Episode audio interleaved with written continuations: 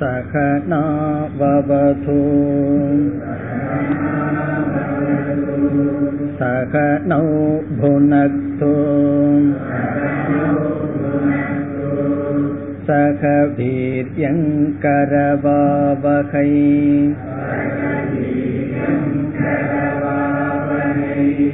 तेजस्विनावधीतमस्तु मा विद्विषावहैः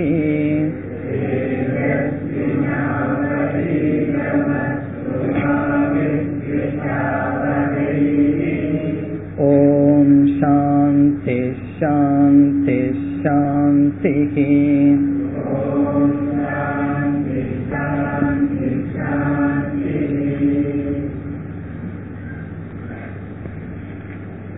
பதினான்காவது மந்திரம் व्रते ब्रवीमि ततु मे निबोध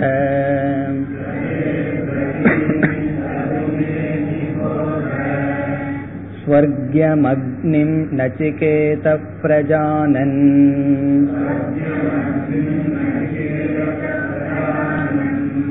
अनन्तलोकाप्तिमधो प्रतिष्ठाम्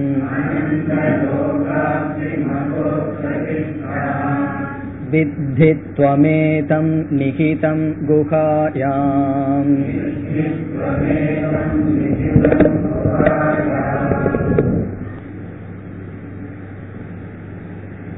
யமதர்மராஜா மூன்று வரத்தை நச்சிகேதனுக்கு கொடுத்தார் அதில் நச்சிகேதன் முதல் வரமாக தேர்ந்தெடுத்தது தன்னுடைய தந்தையினுடைய மன அமைதி.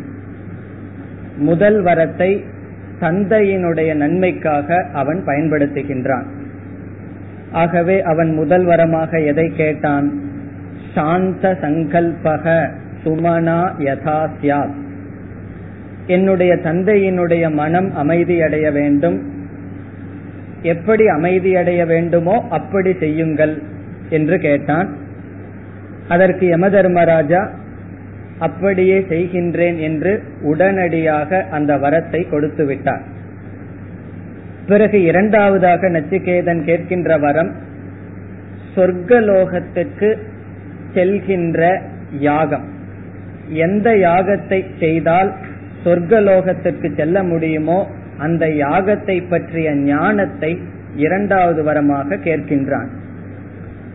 அப்படி கேட்பதற்கு முன் சொர்க்கலோகத்தை அவன் வர்ணிக்கின்றான். அங்கு பயம் கிடையாது துயரம் கிடையாது சுகமான பூமி. அப்படிப்பட்ட பூமிக்கு செல்லும் யாகத்தை நீங்கள் அறிவீர்கள். ஸ்ரத்தையுள்ள எனக்கு எடுத்து உரையுங்கள் என்று கூறுகின்றான். ஸ்ரத்ததானாய மக்கியம் பிரப்ரோஹி.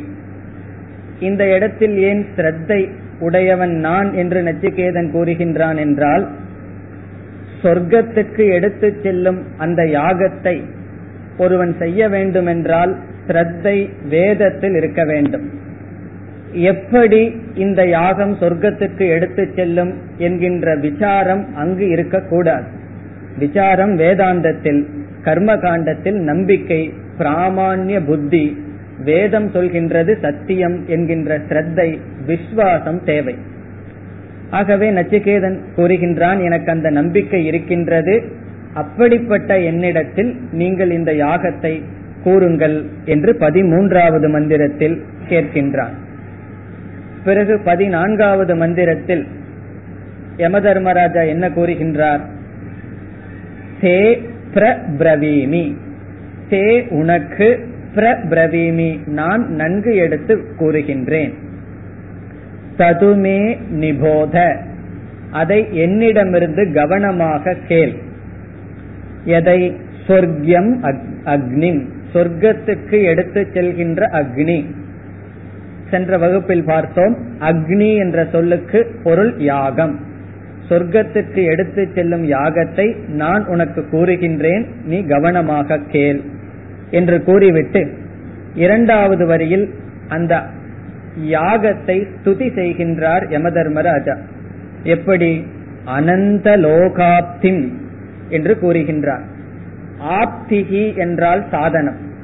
அனந்த லோகத்துக்கு சாதனமாக இந்த யாகம் இருக்கின்றது.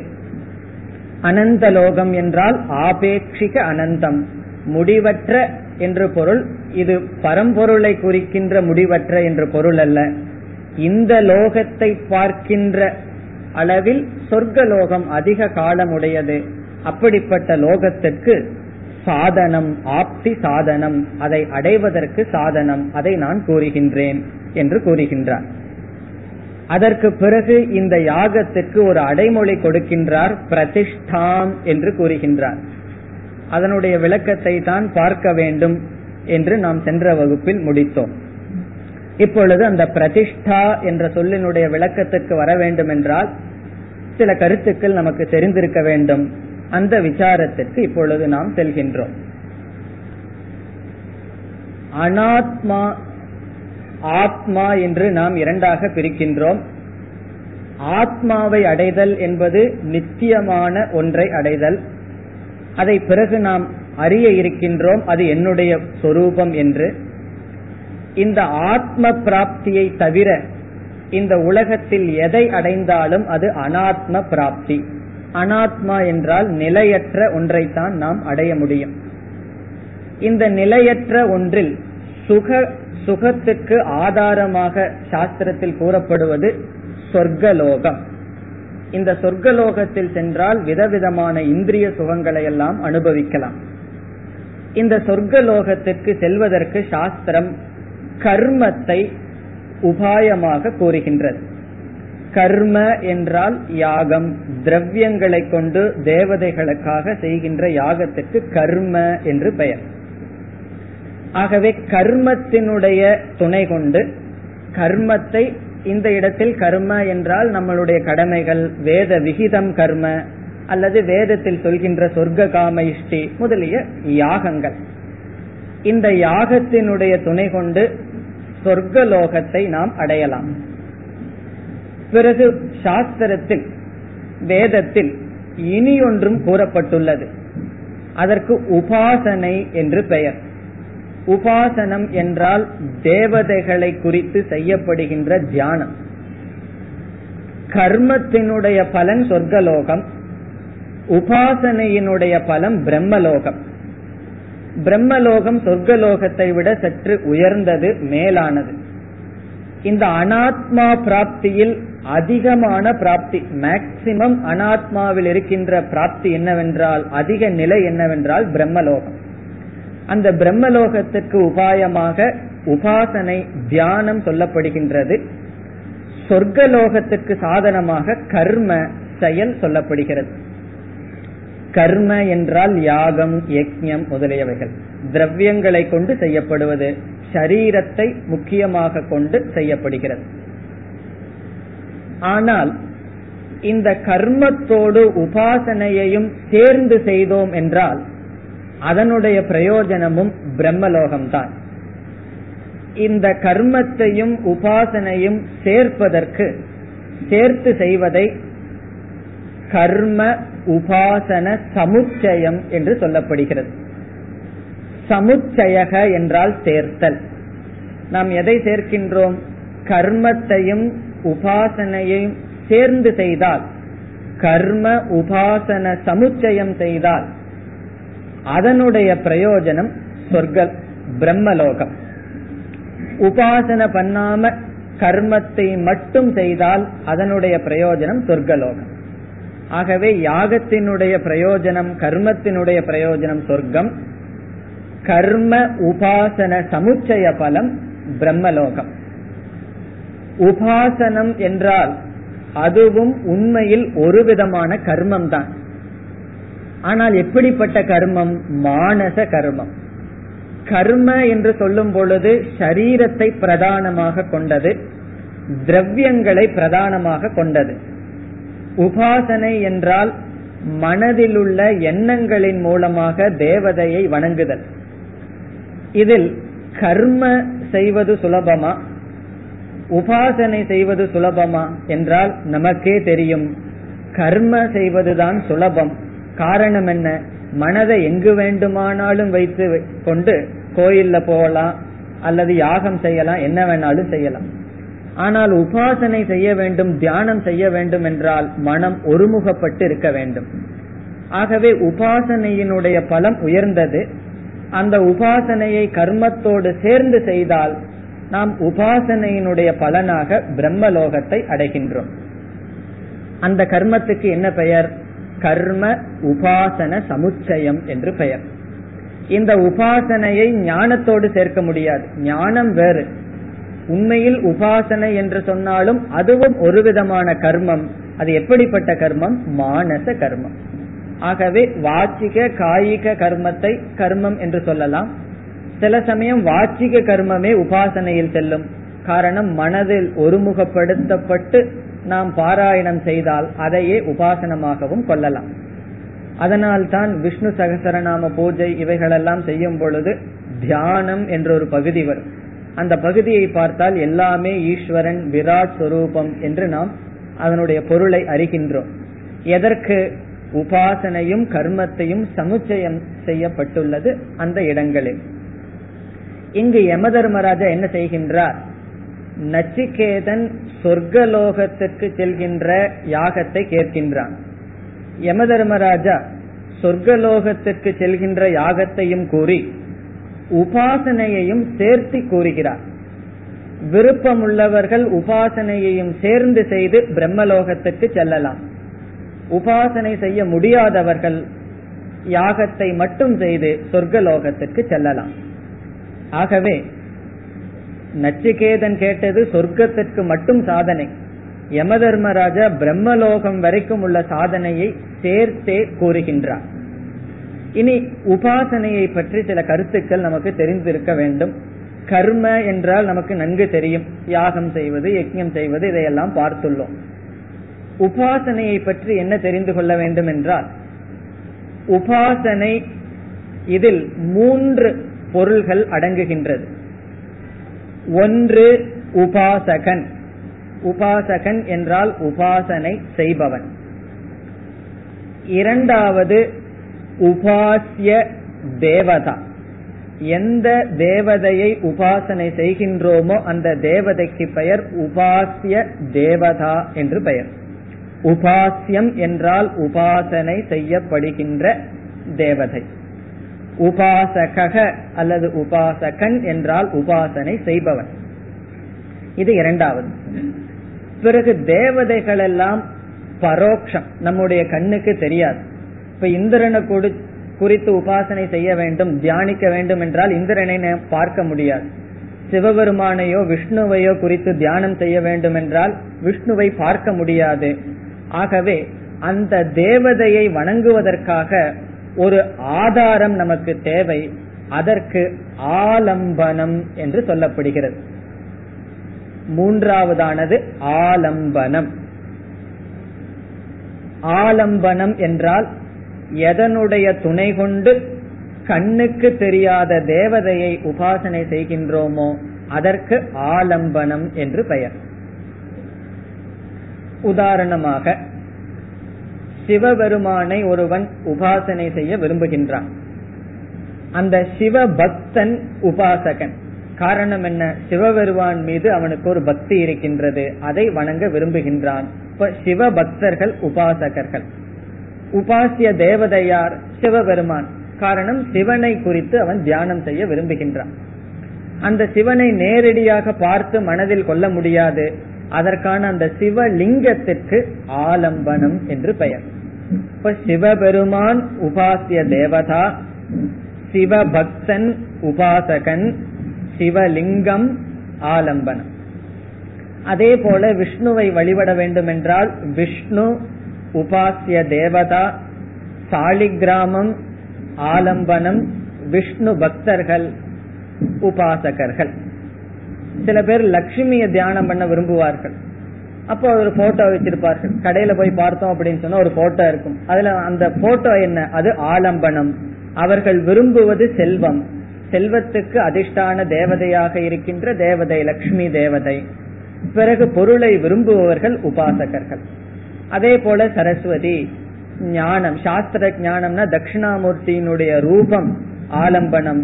அந்த தட்சிணாமூர்த்தி தத்துவம் உபாசிய தேவதா. அதை நாடுகின்ற முமுட்சுவானவன் உபாசகன். இவ்விதம் ஒவ்வொரு உபாசனையிலும் இந்த மூன்று பிரிவுகள் இருக்கின்றது.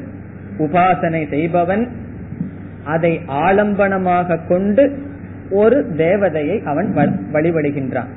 காரணம் என்னவென்றால் தேவதைகள் இந்திரியத்துக்கு உள் வரமாட்டார்கள். பரோக்ஷ பிரியாகா தேவாகா என்று சொல்வார்கள்.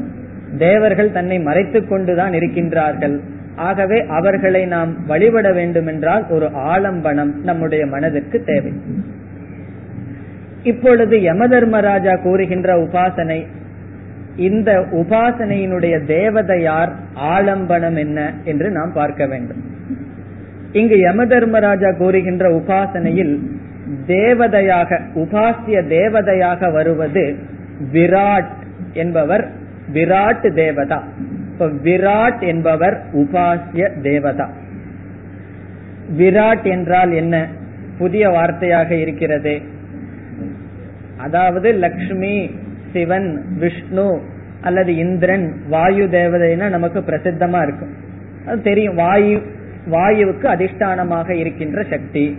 அக்னி தேவதைனா அக்னி தத்துவத்திற்கு அதிஷ்டானமாக இருப்பது. விராட் என்றால் என்ன என்றால் அகில ஸ்தூல பிரபஞ்சத்திற்கும் ஆதாரமாக இருக்கின்ற தேவதைக்கு விராட் தேவதா என்று பெயர். ஸ்தூல சிருஷ்டிக்கு ஆதாரமாக இருக்கின்ற தேவதை விராட் சொரூபம் விராட் தேவதா. நம்ம பார்த்திருக்கோம். கீதையில பத்தாவது அத்தியாயத்துல பகவான் வந்து எதை சொல்கின்றார்? நான் விராட் எல்லாமாகவும் நான் இருக்கின்றேன் என்று கூறியுள்ளார். இந்த ஸ்தூல பிரபஞ்சம் இந்த ஸ்தூல பிரபஞ்சத்துக்கு ஆதாரமாக இருக்கின்ற சமஷ்டி தேவதை எல்லா தேவதைகளுக்கும் ஆதாரமாக இருக்கின்ற தேவதைக்கு விராட் தேவதா என்று பெயர்.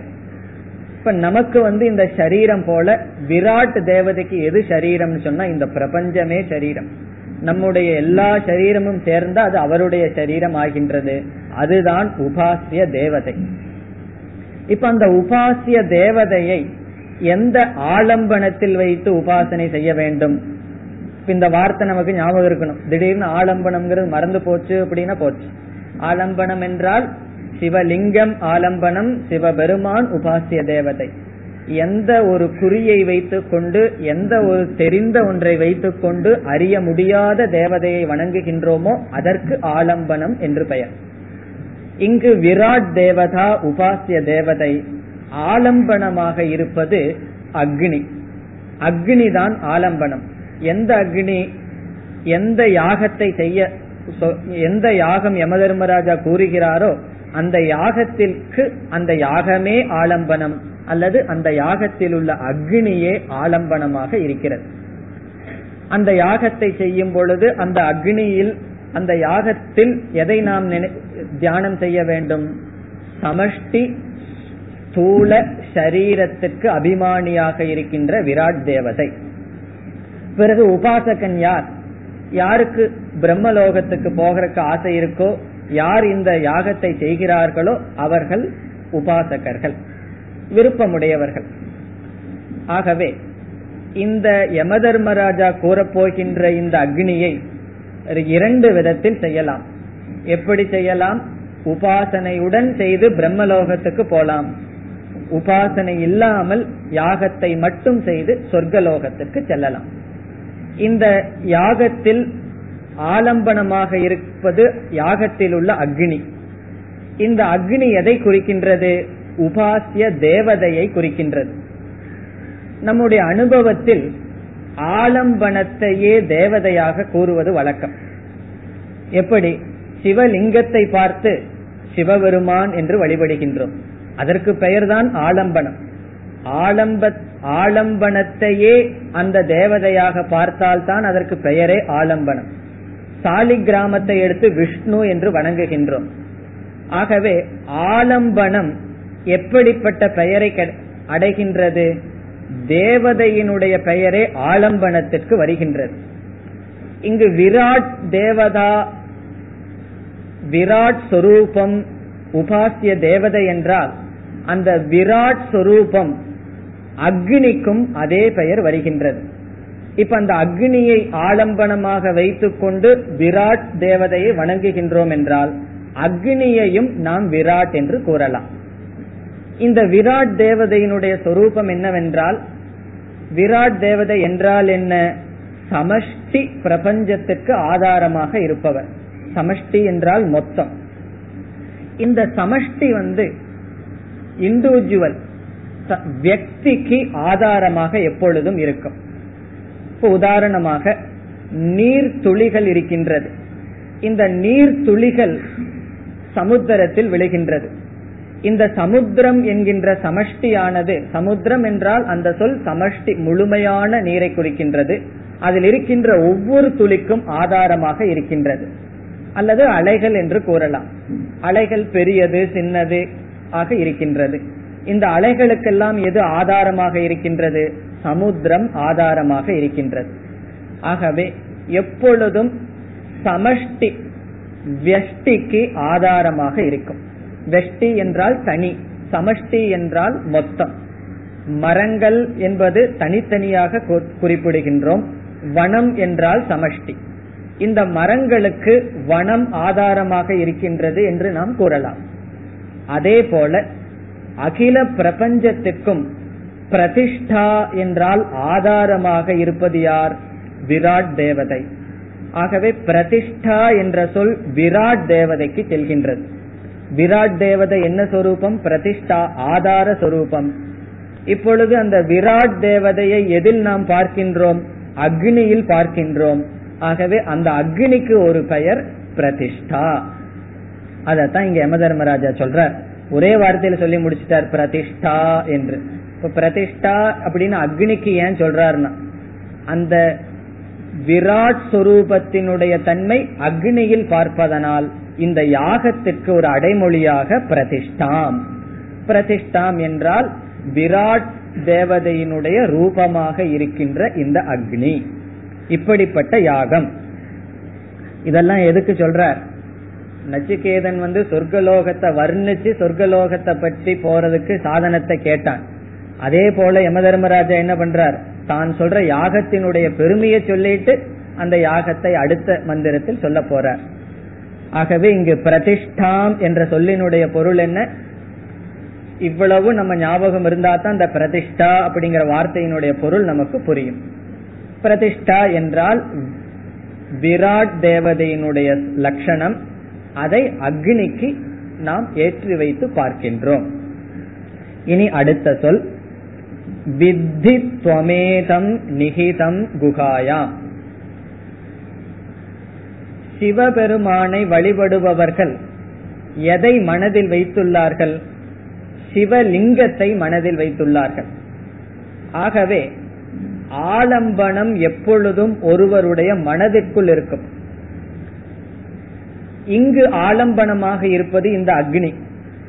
இந்த அக்னியை மனதில் இருப்பதாக நீ தெரிந்து கொள் என்பதுதான் இந்த சொல்லினு இந்த வார்த்தையினுடைய பொருள். வித்தி என்றால் நீ அறிந்து கொள் துவம் வித்தி. நீ அறிந்து கொள் எதை? ஏதம். ஏதம் என்றால் இந்த அக்னியை. இந்த அக்னியை குகாயாம் நிகிதம். இந்த இடத்தில் குஹா என்றால் புத்தௌ மனதில். நம்முடைய மனதில் நிகிதம் இருப்பதாக தெரிந்து கொள். இந்த அக்னியானது மனதில் இருப்பதாக நீ தெரிந்து கொள். ஏன் இப்படி கூறுகின்றார்? ஆலம்பனம் நம்முடைய புத்தியில் இருக்கும். ஆலம்பனம் என்றால் என்ன? தேவதையை வழிபடுகின்ற வழிபடுவதற்கு பயன்படுகின்ற அந்த அடையாளம் நம்முடைய மனதில் இருக்கும். இந்த அக்னி மனதில் இருப்பதனால் மனதில் இருப்பதாக நீ தெரிந்து கொள். இதனுடைய சூக்மமான கருத்து என்ன? உபாசனை என்பது மானசிக கர்ம. உபாசனை செய்ய வேண்டுமென்றால் விராட் தேவதையை மனதில் கொண்டு அந்த தேவதையை குறித்து இந்த அக்னியை ஆலம்பனமாக மனதில் கொள்ள வேண்டும் என்பதுதான் இதனுடைய சாரம். ஆகவே இரண்டாவது வரியில் யமதர்மராஜா சொல்ல போகின்ற யாகத்தினுடைய பெருமையும் முதலாவது வரியில் எனக்கு அது தெரியும் நான் உனக்கு கூறுகின்றேன் என்று அவர் கூறுகின்றார். இவ்வளவுதான் யமதர்மராஜா பேசுகிறார். இதற்கு பிறகு அங்க என்ன நடக்கிறது என்றால் யம தர்மராஜா விளக்கமாக கூறுகின்றார் நச்சிகேதனுக்கு. அது இங்கு வருவது கிடையாது. யம தர்மராஜா சொல்ல ஆரம்பித்து விட்டார். பெருமையை சொல்லிட்டு நான் சொல்ல போகின்றேன் என்று கூறியும் விட்டு அவர் ஆரம்பித்து விட்டார். அடுத்தது உபனிஷத் வந்து பேசுகிறது. இது உபனிஷத் வேதாந்தம். இங்க கர்ம காண்டம் கிடையாது. இப்போ உபனிஷத் என்ன நினைக்கிறது? இந்த யாகத்தை வந்து உபனிஷத் படிக்கிற படிக்க வருகின்ற மாணவர்கள் தெரிந்து கொள்ள வேண்டிய அவசியம் இல்லை. அதனால உபனிஷத் என்ன சொல்கின்றது? அந்த யாகத்தை எப்படி செய்ய வேண்டும் என்று யமதர்மராஜா நச்சிகேதனுக்கு கூறினார் என்று உபனிஷத் வந்து பேசுகிறது. இப்ப யமதர்மராஜா நச்சிகேதனுக்கு என்ன சொன்னார்னு நமக்கு தெரியாது. இப்ப எனக்கு தெரியலையே அந்த யாகம் செய்ய முடியாதுன்னு சொன்னா நம்ம மூணாவது வரத்துல என்ன கேட்டானோ அதை அடையறதுக்கு தான் இங்க அமர்ந்துள்ளேமே தவிர ரெண்டாவது வர நமக்கு வேண்டாம். அது உபனிஷத்துக்கே தெரிந்து அதை விளக்காமல் யமதர்மராஜா நச்சிகேதனுக்கு அந்த யாகத்தை பற்றிய விளக்கத்தை கூறினார் என்று ஸ்ருதி பேசுகின்றது அடுத்த மந்திரத்தில். இப்ப அடுத்த மந்திரம் யார் உவாச்ச? முன்ன வந்து யமதர்ம யமக உவாச்ச ஸ்ருதிஹி உவாச்ச. ஸ்ருதி என்றால் வேதமானது பேசுகின்றது. பதினைந்தாவது மந்திரம். लोकातिमग्निं तमुवाच तस्मै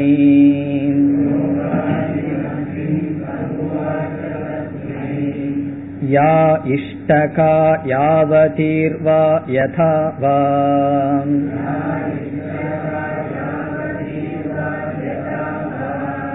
स चापि तत्प्रत्यवदत्यथोक्तम्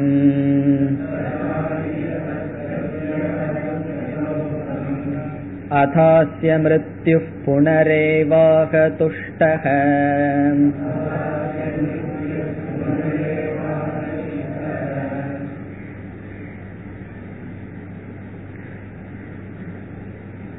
உபனிஷத் கூறுகின்றது லோகாதிம் அக்னிம் அக்னிம் அக்னிம் என்றால் அந்த யாகத்தை தம் அக்னிம் தம் என்றால் அந்த தம் அக்னிம் லோகாதிம் அப்படிங்கிறதுக்கு பிறகு பொருள் பார்ப்போம். தம் அக்னிம் அந்த யாகத்தை தஸ்மை உவாச்ச. தஸ்மை என்றால் அவனுக்கு. யாருக்கு? நச்சிகேதனுக்கு உவாச்ச கூறினார். அப்ப என்ன கூறினார்னு நமக்கு தெரியாது. அவர் கூறினார்னு உபனிஷத் சொல்லுது. எனக்கு ரொம்ப ஆசையா இருக்கு என்ன கூறினார்னு தெரிஞ்சுக்கணும்னா. வேதாந்த வகுப்புக்கு வரக்கூடாது. கர்மகாண்டத்துக்கு தான் போகணும். கர்மகாண்டத்துக்கு போய் அங்க வேதத்தினுடைய முதல் பகுதியை படிச்சு தான் தெரிஞ்சுக்கணும். ஏன்னா இந்த யாகம் அங்க முதல் பகுதியில இருக்கு. இவர் என்ன யாகம் சொன்னாரோ அந்த யாகம் வேதத்தினுடைய முதல் பகுதியில் இருக்கு. இங்க நமக்கு அது அவசியம் இல்லைன்னு உபநிஷத்தை புரிஞ்சு இந்த யாகத்தை யமதர்மராஜா அவனுக்கு கூறினார். இந்த அக்னிக்கு ஒரு அடைமொழி லோகாதிம் என்று ஒரு அடைமொழி போடுற இந்த லோகாதிம் அப்படிங்கறதும் இந்த பிரதிஷ்டா அப்படிங்கிற சொல்லுக்கு சமமானது. அதாவது விராட் தேவதை தான் முதல் முதலில் உருவத்தோடு தோன்றிய தத்துவம். அப்ப லோகம் என்றால் உலகம் ஆதி என்றால் முதல். இந்த உலகத்தில் முதல் தோன்றிய தேவதையார் விராட். ஆகவே விராட்டுக்கு இனி ஒரு விராட் தேவதைக்கு இனி ஒரு பெயர் லோகாதிகி. உண்மையில் முதல் முதலில் தோன்றியவர் ஹிரண்ய கர்ப்பக சூக்மமாகத்தான் முதல் படைப்பு வருகிறது. தத்துவ போதத்தில் நாம் படித்துள்ளோம் காரண நிலையிலிருந்து சூக்மமாக வந்து சூக்மத்திலிருந்து தான் ஸ்தூல உற்பத்தி வருகிறது. ஆகவே முதல் பிறப்பு யார்? சூக்ம தேவதை சூக்மமான சிருஷ்டி பிறகு ஸ்தூல சிருஷ்டி. இங்கு கண்ணுக்கு தெரிகின்ற உருவத்துக்கு வந்ததில் முதல் என்று நாம் பொருள் எடுத்துக்கொண்டு அதில் முதல் வந்தவர் யார்? விராட் தேவதை. ஆகவே விராட் தேவதைக்கு இனியொரு பெயர் லோகாதிகி. முதல் முதலில் உருவத்துடன் தோன்றிய தேவதை. இப்ப இந்த அக்னியையும் அப்படி நம்ம சொல்லலாம். எப்படி சிவலிங்கத்தை பார்த்து சிவபெருமான்னு சொல்றோமோ சாலி கிராமத்தை பார்த்து விஷ்ணுவை நமஸ்காரம் பண்ணணும்னு சொல்றது போல லோகாதி என்ற அடைமொழியுடைய பெயரையுடைய அந்த விராட்டையும் அக்னியில் சொல்லலாம். காரணம் என்ன? ஆலம்பனமும் உபாசிய தேவதையும் ஒரே பெயரை பெறுகின்றது. ஆகவே லோகாதிம். அப்படிப்பட்ட லோக லோகத்துக்கு முதலாக இருக்கின்ற விராட் சுரூபத்தை உடைய அதற்கு ஆலம்பனமாக இருக்கின்ற அக்னியை சுருக்கமாக கூறினால் அந்த யாகத்தை அவனுக்கு அவர் யமதர்மராஜா சொன்னார். பிறகு ஒரு யாகம் செய்ய வேண்டும் என்றால் அந்த யாகத்திற்கு மிக முக்கியமானது யாக குண்டம். நம்ம இஷ்டத்துக்கு நம்ம டிசைன் போல எல்லாம் போட முடியாது. அந்த யாகத்திலேயே சொல்லி இருக்கும் எவ்வளவு நீளம் இருக்கணும் எவ்வளவு அகலம் இருக்கணும் எத்தனை செங்கல் வைக்கணும் இது எல்லாமே சொல்லியிருக்கும். எப்படிப்பட்ட செங்கல் வைக்கணும் இது எல்லாமே சொல்லியிருக்கும். அதனுடைய அடிப்படையில தான் யஜ்ஞசாலையோ அல்லது ஹோம குண்டத்தையோ நாம் அமைக்க வேண்டும். ஆகவே யா இஷ்டகா இஷ்டகா என்றால் செங்கல் பிரிக்ஸ் யா இஷ்டகா என்றால் எப்படிப்பட்ட செங்கல்லை வைக்க வேண்டும் என்று அவர் கூறினார். எப்படிப்பட்டதுன்னு சொல்லல எப்படிப்பட்டதை வைக்க வேணுமோ அதை சொன்னார்.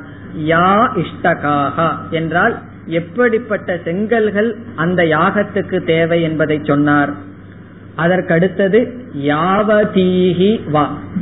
யாவதீகி என்றால் எவ்வளவு கற்கள் வைக்க வேண்டும் என்பதையும் கூறினார். அடுத்த சொல் யதாவா. யதாவா என்றால் எந்த முறையில் அடுக்க வேண்டும் என்பதையும் கூறினார். இப்ப நமக்கு தெரியாது எப்படிப்பட்ட செங்கல் எவ்வளவு செங்கல் அதற்கு தேவை பிறகு அதை எப்படி அடுக்கணும் அது நமக்கு தெரியாது. தெரிஞ்சுக்க வேண்டிய அவசியமும் இல்லை. இந்த கருத்தை எல்லாம் கூறினார் என்று யார் கூறுகிறார்? உபனிஷத் கூறுகின்றது நமக்கு. இதெல்லாம் யம தர்மராஜா நச்சிகேதனுக்கு சொன்னார். மூணு சொல்லியிருக்கார். எப்படிப்பட்ட செங்கல்?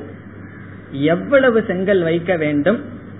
பிறகு எந்த முறையில் அடுக்க வேண்டும்? என்றெல்லாம் கூறி. அதெல்லாம் எப்படின்னு சொல்லி சொன்னாராம். பிறகு இதை கேட்ட நச்சிகேதன் ஏற்கனவே சொல்லியிருக்கார் நான் சொல்ல போறேன் நீ கொஞ்சம் கவனமா கேளுன்னு சொல்லியிருக்கார். நம்ம கிட்ட சொல்லியிருந்தா என்ன பண்ணுவோம்? சொல்ற அவர் சொல்ற வரைக்கும் கேட்டுருவோம். கேட்டுட்டு எதுக்கும் கொஞ்சம் டேப் ரெக்கார்ட்ல பண்ணி கொடுத்துருங்க மறந்து போச்சுன்னு சொல்லிடுவோம் காரணம் என்ன? அந்த தாரண சக்தி கிரகண சக்தி நமக்கு ரொம்ப குறைவா இருக்கு. இந்த நச்சிகேதை என்ன பண்ணானா அதை கேட்டதற்கு பிறகு அதை அப்படியே திருப்பி கூறினானா அதை எவ்வளவு நேரம் எப்படி சொன்னாரோ அதை உடனே திருப்பி கூறினான் என்று உபனிஷத் கூறுகின்றது. அடுத்த வரியில் இரண்டாவது வரி. சகச்ச அபி. சக என்றால் அந்த நச்சிகேதன் தது பிரத்யவதத். தது என்றால் அந்த யாகத்தை பற்றிய விஷயத்தை பிரதி அவதத். திருப்பி கூறினான். எப்படின்னா நம்மளும் சில சமயம் திருப்பி கூறுவோம். அவர் வந்து ஒரு மணி நேரம் யாகத்தை பத்தி சொல்லி இருந்தோம்னா நம்ம அஞ்சு நிமிஷத்துல திருப்பி கூறிடுவோம். அல்லது மாறி மாறி கூறுவோம். இங்க உபனிஷத் கூறுகிறது யதோக்தம். அவர் எப்படி சொன்னாரோ அப்படியே திருப்பி கூறினார். அந்த காலத்தில எல்லாம் வேதாந்தம் படிக்கணும் அப்படின்னு சொன்னா முறை என்ன அப்படின்னு சொன்னா முதல்ல எந்த டெக்ஸ்ட் எந்த நூலை எடுக்கிறார்களோ அதை மனப்பாடம் பண்ணிட்டு வரணும். அதுக்கப்புறம் தான் வகுப்பே. மனப்பாடம் பண்ணல அப்படின்னா வகுப்புல உட்கார்றதுக்கு தகுதி கிடையாது. ஒரு ஊர் இருக்கு தமிழ்நாட்டிலேயே. அங்க வந்து இந்த கைவல்ய நவநீதம் அப்படிங்கிற சில தமிழ் இதெல்லாம் எடுப்பார்கள். அங்க ஒரு சாமி இருந்தார். அவருடைய நிபந்தனை என்னன்னா யாரு பாட்டை மனப்பாடம் பண்ணிட்டு வந்திருக்காங்களோ அவங்க தான் கிளாஸுக்குள்ளேயே வரணும்.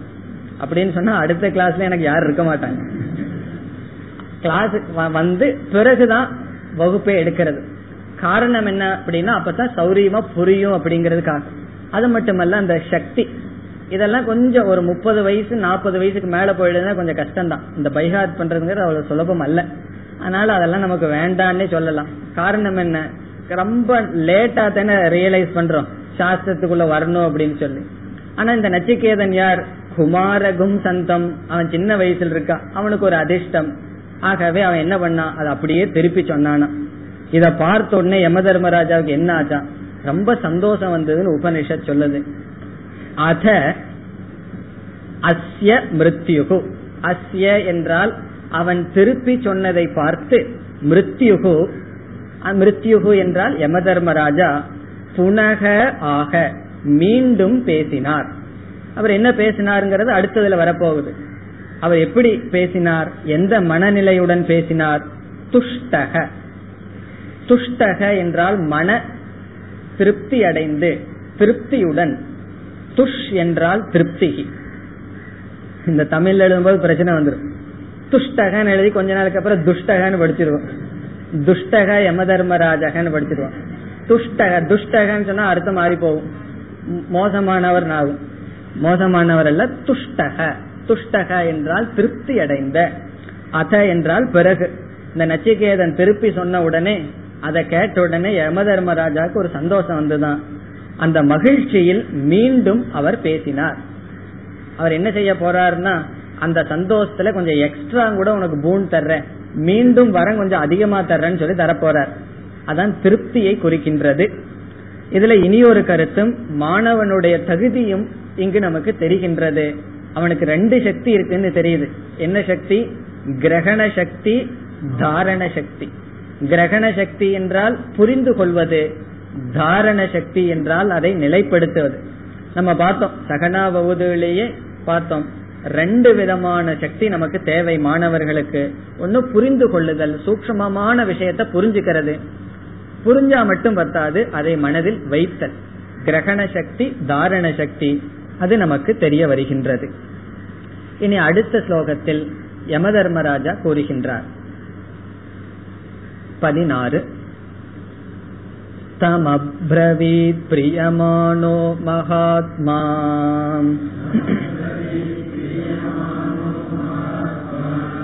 वरं तवेहाद्य ददामि भूयः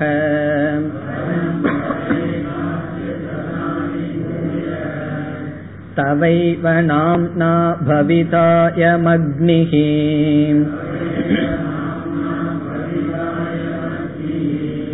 शृङ्कां चेममणेकरूपां गृहाण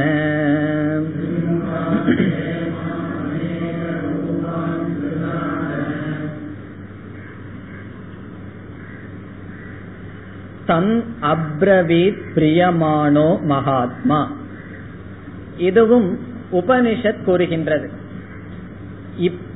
இவ்விதம் யமதர்மராஜா கூறினார் பிரியமானக என்றால் திருப்தி அடைந்த நச்சிகேதனிடம் பிரியத்தை அடைந்த பிரியமானக. மகாத்மா. யமதர்மராஜாவை சாஸ்திரம் ஸ்ருதியானது மகாத்மா அப்படின்னு சொல்லுது. அப்படிப்பட்ட மகாத்மாவானவர் தம் அப்ரவீத் தம் நச்சிகேதசம். அந்த நச்சிகேதனிடம் அப்ரவீத் கூறினார். என்ன கூறினார்? இதற்கு பிறகு வருகின்ற வருவது யமதர்மராஜாவினுடைய சொல். ஆகவே இந்த ஸ்லோகம் யமதர்மராஜா சொல்வதல்ல. யமதர்மராஜா இப்படி சொன்னார் என்று சாஸ்திரம் ஸ்ருதி கூறுகிறது. ஆனால் மகாத்மா என்ற சொல்லுக்கு பிறகு வருவதெல்லாம் யமதர்மராஜாவினுடைய சொல். அந்த கொட்டேஷன்ல டைரக்ட் ஸ்பீச் அந்த கொட்டேஷன்ல கொடுக்குது. இப்படி சொன்னார். யார்? மகாத்மா. யமதர்மராஜாவுக்கு ஒரு பேர் மகாத்மான்னு சொல்லி. மகாத்மான்னா காரணம் என்ன? அவர் குருவா வரப்போறார் ஞானத்தை உடையவர் நம்ம தான் அவரை கண்டு பயந்துக்கிறோம். உண்மையிலேயே அவர் ஞானத்தை உடையவர். பிறகு பிரியமானக திருப்தி அடைந்தவர். நச்சிகேதனுடைய செயலில் திருப்தி அடைந்த யமதர்மராஜா என்ன சொல்றார்? வரம் வரம் என்றால் வரத்தை. தவ உனக்கு. இக இப்பொழுது இக என்றால் இங்கேயே. அத்திய என்றால் இப்பொழுதே ததாமி தருகின்றேன். பூயக. பூயக என்றால் மீண்டும். அதாவது புதிதாக நான் உனக்கு வரத்தை தருகின்றேன். நான் மூணு வரம் தர்றேன்னு சொல்லியிருக்கேன். ஒன்றாவது வரம் நீ பயன்படுத்தி விட்டாய் இரண்டாவது வரத்தையும் நீ பயன்படுத்தி விட்டாய். மூன்றாவது வரத்தை நீ கேட்கறதுக்கு உன்னிடம் இருக்கின்றது. அதை நீ பிறகு கேட்கலாம். நான் விருப்பப்பட்டு இரண்டு வரத்தை தருகின்றேன்னு சொல்ல போற. இங்க ரெண்டு வரம் சொல்ல கொடுக்க போற. அடுத்த இரண்டாவது வரியில நான் இரண்டு பொருளை வரம்னு சொல்வதை விட இரண்டு பொருள்களை பிரியமாக நான் பிரியப்பட்டு கொடுக்கின்றேன் என்று கூறுகின்றார். தவ உனக்கு இக என்றால் இங்கு அத்திய என்றால் இப்பொழுதே ததாமி நான் கொடுக்கின்றேன் பூயக என்றால் மீண்டும். இந்த இரண்டு வரம் அதில் முற முதல் வரம் என்னவென்றால் இப்ப எந்த யாகத்தை நச்சிகேதன் கேட்டானோ அந்த யாகம் எதற்காக சொர்க்கத்திற்கு எடுத்து செல்கின்ற யாகம். இங்கே யமதர்மராஜா கூறுகின்றார் அந்த யாகமே உன்னுடைய பெயரில் இதற்கு பிறகு விளங்கட்டும் என்று கூறுகிறார். இப்ப நாச்சிகேதாக்னிகி என்ற பெயர் அந்த யாகத்திற்கு வருகின்றது. அந்த சொர்க்கத்துக்கு எடுத்து செல்கின்ற யாகத்துக்கு என்ன பெயர்? நாச்சிகேதாக்னிகி நாச்சிகேதாக்னிகி என்றால் நச்சிகேதனுடைய பெயரிலேயே அந்த யாகம் விளங்கி வருகிறது. ஆகவே கர்ம காண்டத்திற்குள் சென்றால் நாச்சிகேதாக்னிகி என்று ஒரு யாகம் இருக்கின்றது. அதுல தெளிவா இருக்கு. எவ்வளவு செங்கல் தேவை? எப்படி அடுக்கணும்? எப்படிப்பட்ட செங்கல்? அந்த யாகத்தை எப்படி செய்யணும்? என்கின்ற எல்லா விதமான விளக்கமும் நாச்சிகேதாக்னிகி என்ற தலைப்பில் கர்ம காண்டத்தில் இன்றும் இருக்கின்றது. அத முதல்ல சொல்றார். அப்படி உனக்கு ஒரு நான் கிஃப்ட் அப்படி ஒரு வரத்தை தருகின்றேன். பிறகு இரண்டாவதாக தருவது தருவதாக யமதர்மராஜா கூறுவது ஒரு மாலை உனக்கு நான் தருகின்றேன். விதவிதமான ரத்தினங்களிலாலும் உயர்ந்த கற்களினால் ஆன ஒரு மாலையை ஒரு நகையை நான் உனக்கு அன்பளிப்பாக தருகிறேன் என்று கூறுகின்றார். இரண்டாவது வரி தவைவ நாம்னா அயம் அக்னிகி பவிதா. தவ என்றால் உன்னுடைய ஏவ என்றால் உன்னுடைய நாம்னா என்றால் பெயரினாலேயே. உன்னுடைய பெயராலேயே அயம் அக்னிகி இந்த யாகமானது பவிதா இருக்கட்டும். பவிதா என்றால் இதற்கு பிறகு உன்னுடைய பெயரிலேயே இந்த யாகமானது இருக்கட்டும். இது நம்ம கேட்கக்கூடாது என்ன பெரிய வரம்னு சொல்லி. நம்ம பஸ்ல எல்லாம் பார்த்தோம் அப்படின்னா அவரவர்களுடைய பேர்ல ஒவ்வொரு நகரமும் வந்துட்டு இருக்கு அவ்வளவு சந்தோஷம் இருக்கு. தன்னுடைய பேர்ல ஒண்ணு வரணும் அப்படின்னு சொன்னா எல்லாத்துக்கும் அவ்வளவு சந்தோஷம். ஆகவே அந்த காலத்திலேயே அப்படி ஒரு மோகம் இருந்திருக்கு போல் இருக்கு. அவரவர்களுடைய பெயர்ல ஏதாவது ஒண்ணு ஆரம்பிக்கணும்னு சொல்லி. அதனால யம தர்மராஜா பார்த்து உன்னுடைய பெயர்ல இருக்கட்டும்னு சொன்னா நச்சிகேதன் சந்தோஷப்படுவான்னு நினைச்சு சொல்லியிருக்காரு. ஆகவே இது ஒரு பெரிய வரம் தான் இப்ப இருக்கிற அரசியல் தலைவர்களுக்கெல்லாம் கொடுக்க வேண்டிய வரம். அவரவர்களுடைய பெயர்ல அவரவர்களுடைய நகரம் ஊர் எல்லாம் ஆரம்பிக்கிறது போல அக்னி வந்து உன்னுடைய பெயர்லயே இருக்கட்டும். ஒரு வரம். பிறகு இரண்டாவது வரம். ஸ்ருங்காம் ஸ்ருங்கா என்றால் மாலை. எப்படிப்பட்ட மாலை? அநேக ரூபாம். அநேக ரூபாம் என்றால் விதவிதமான வர்ணங்களை உடைய விதவிதமான கற்களை உடைய கற்கள் என்றால் முத்து வைரம் மாணிக்கம் உங்களுக்கெல்லாம் அதை நல்லா தெரியும். என்னென்ன கல்லெல்லாம் இருக்கு அப்படின்னு சொல்லி. அந்த எதெல்லாம் வைரம் எதெல்லாம் இருக்கோ அப்படிப்பட்ட அநேக ரூபம் விதவிதமான ரூபங்களை உடைய இமாம். இமாம்னா முன்னாடி கையில வச்சுட்டு காமிக்கிறார். உடனே அவர் மாயாஜலத்துல வந்திருக்குமோ என்னமோ அந்த மாலையை வச்சுட்டு இந்த மாலையை கிருஹான கிருஹான என்றால் நீ ஏற்றுக்கொள். எதுக்கு சொல்றார்? அவன் மனப்பாடமா ஒப்புச்சதுனால அதுல சந்தோஷப்பட்டு உன்னுடைய பெயரிலேயே இந்த அக்னி நிலவட்டும் இந்த யாகமானது பிரசித்தி பெறட்டும் பிறகு இந்த மாலையை நீ ஏற்றுக்கொள் என்று கூறுகிறார். பிறகு நச்சுக்கேதன் ரொம்ப ஆசையா அந்த மாலையை வாங்கி போட்டுட்டானா அப்படின்னு நமக்கு ஒரு சந்தேகம் வரும். அடுத்த வள்ளி அடுத்த பகுதியில மூன்றாவது மந்திரத்துல நமக்கு தெரிய வருகின்றது நச்சிகேதன் இந்த மாலையை ஏற்றுக்கொள்ளவில்லை என்று. யமதர்மராஜா சொல்ல போறார் இந்த மாலையை நான் கொடுத்து நீ ஏற்றுக்கொள்ளலையே உன்னுடைய வைராகியத்தை பாராட்டுற. இந்த பொருள் இந்த தங்கத்துக்காகத்தான் எல்லா மனிதர்களும் மூழ்கி இருக்கிறார்கள் சொல்லி மற்றவர்களை நிந்தனை செய்து நச்சிகேதனை புகழ போறார். அப்ப நமக்கு தெரிய வருகின்றது இந்த மாலையை நச்சிகேதன் ஏற்றுக்கொள்ளவில்லை என்று. ஆனா யமதர்மராஜா பிரியப்பட்டு கொடுக்கிறேன் அப்படின்னு சொல்கின்றார். அடுத்த மந்திரம். பதினேழு त्रिनाचिकेतस्त्रिभिरेध्य सन्धिम्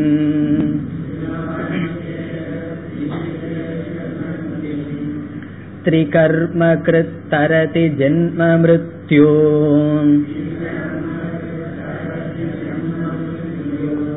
ब्रह्मजिज्ञम् देवमीढ्यम् विदित्वा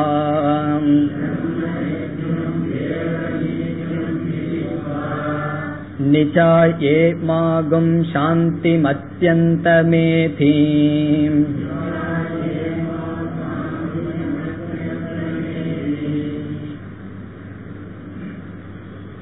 பதினேழு பதினெட்டு.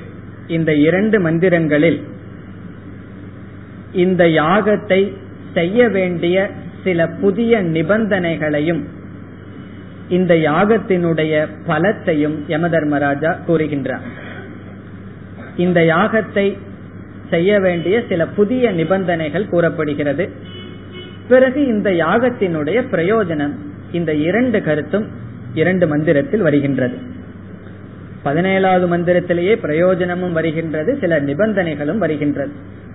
என்ன யாகம்னு சொன்னா வெறும் யாகத்தை மட்டும் நான் செஞ்சுட்டேன் அப்படின்னு வச்சுக்கோ சொர்க்கலோகத்துக்கு போயிடலாமான்னா கிடையாது. சில நிபந்தனைகள் இருக்கின்றது. முண்டகோபனிஷத்துல நம்ம பார்த்தோம் அக்னிஹோத்திரத்தை செஞ்சுட்டா மட்டும் போதுமானா அந்த அக்னிஹோத்திரம் வேறு சில கர்மத்தோடு சேர்ந்திருக்க வேண்டும். அப்பதான் அக்னிஹோத்திரத்துக்கு பிரயோஜனம்னு பார்த்தோம். எஸ்யாக்னிஹோத்திரம் அதர்ஷம் அபூர்ணமாசம் அச்சாதுர்மாசியம் என்றெல்லாம் அதிதி வர்ஜிதம் என்றெல்லாம் சொல்லப்பட்டது. அப்ப தர்ஷ பூர்ணமாச அதிதி பூஜை இப்படிப்பட்ட கர்மங்களை செய்து அக்னிகோத்திரம் செய்தால் அதனுடைய பிரயோஜனம் வரும். அதே போல இந்த யாகம் செய்ய வேண்டும் என்றால் வேறு சில நிபந்தனைகள் இருக்க வேண்டும். அப்படிப்பட்ட தகுதியுடன் இந்த யாகத்தை ஒருவன் செய்தால் சொர்க்கலோகத்திற்கு செல்லலாம். அவைகள் என்ன என்பது முதலில் வருகின்றது. கேதக. கேதக என்றால் இந்த யாகத்தை மூன்று முறை செய்ய வேண்டும். அப்பொழுதுதான் யாகமே பூர்த்தி ஆகிறது கேதக என்றால் இந்த யாகத்தை மூன்று முறை செய்தவன். அதனுடைய பொருள் என்ன? மூன்று முறை செய்ய வேண்டும். அதாவது மூன்று முறை செய்தவன் இப்படியெல்லாம் இருப்பவன் இந்த பிரயோஜனத்தை அடைகின்றான் என்று கூறப்படுகிறது.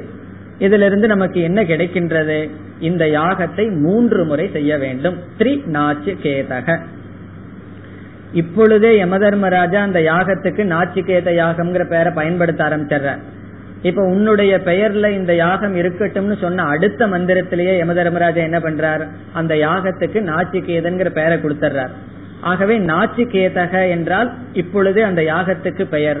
த்ரி நாச்சிகேதக என்றால் மூன்று முறை இந்த யாகத்தை செய்தவர்கள் செய்ய வேண்டும் என்பது கருத்து. அடுத்ததாக இது முதல் நிபந்தனை. இரண்டாவது நிபந்தனை திரிபிகி சந்திம் ஏத்திய திரிபிகி என்றால் மூவர்களுடன் மூன்று மனிதர்களுடன். சந்தின் என்றால் சம்பந்தத்தை உறவை நல்ல உறவை ஏத்திய அடைந்து.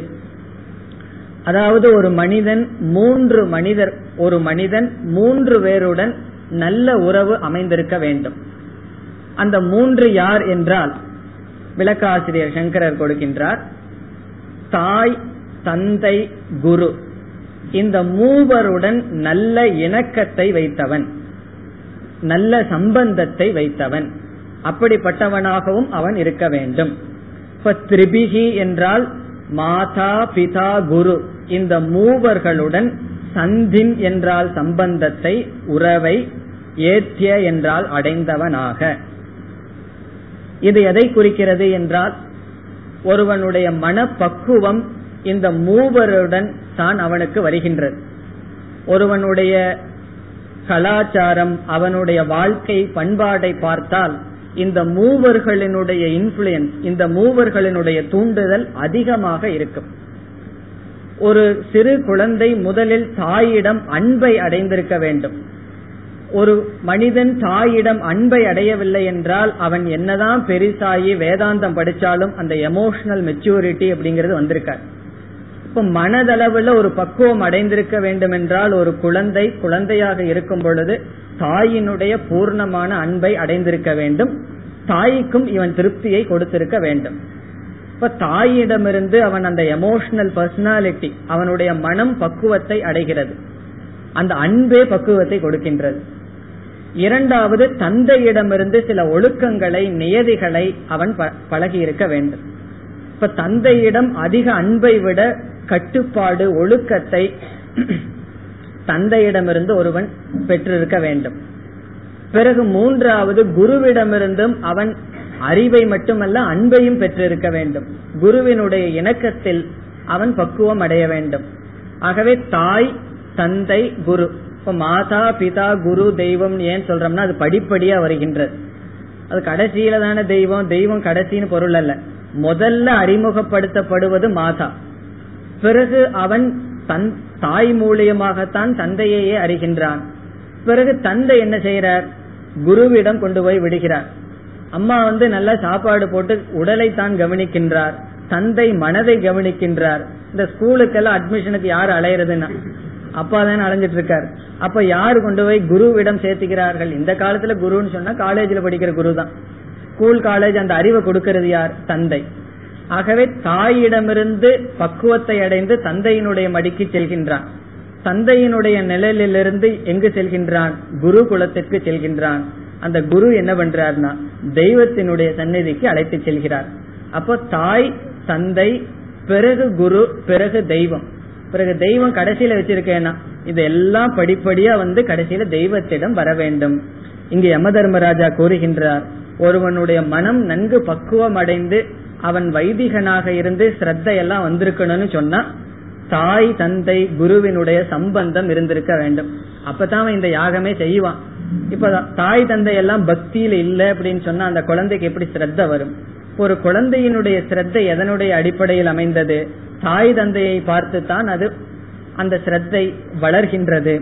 ஆகவே யமதர்மராஜா கூறுகின்றார் தாய் தந்தை குரு இவர்களிடம் நல்ல சம்பந்தத்தை அடைந்தவன். இப்ப யாருக்காவது அந்த சந்தர்ப்பம் கிடைக்கலன்னு வச்சுட்டு வச்சுக்குவோம் அதனாலதான் தொமேவ மாதா தொமேவ பிதான்னு சொல்லி குருவையே தாய் தந்தை பிதான்னு சொல்வதற்கு காரணம் என்ன? அதாவது குரு குலத்திற்கு ஒரு மாணவன் வருகின்றான். அந்த மாணவனுக்கு வந்து தாய் தந்தையினிடம் அன்பு கிடைக்கவில்லை என்றால் அந்த குரு குலத்தில் இருக்கிற குரு குரு என்ன செய்யறாருன்னா அந்த தாயினுடைய அன்பை கொடுத்து அந்த குழந்தைய பக்குவப்படுத்துறார். அதே போல தந்தையினுடைய அன்பை கொடுத்து தந்தையினுடைய அந்த ஒழுக்கத்தை கொடுத்து பக்குவப்படுத்துறார். அதனாலதான் அந்த காலத்துல குரு குலம்னு சொல்லி வைத்தார்கள்.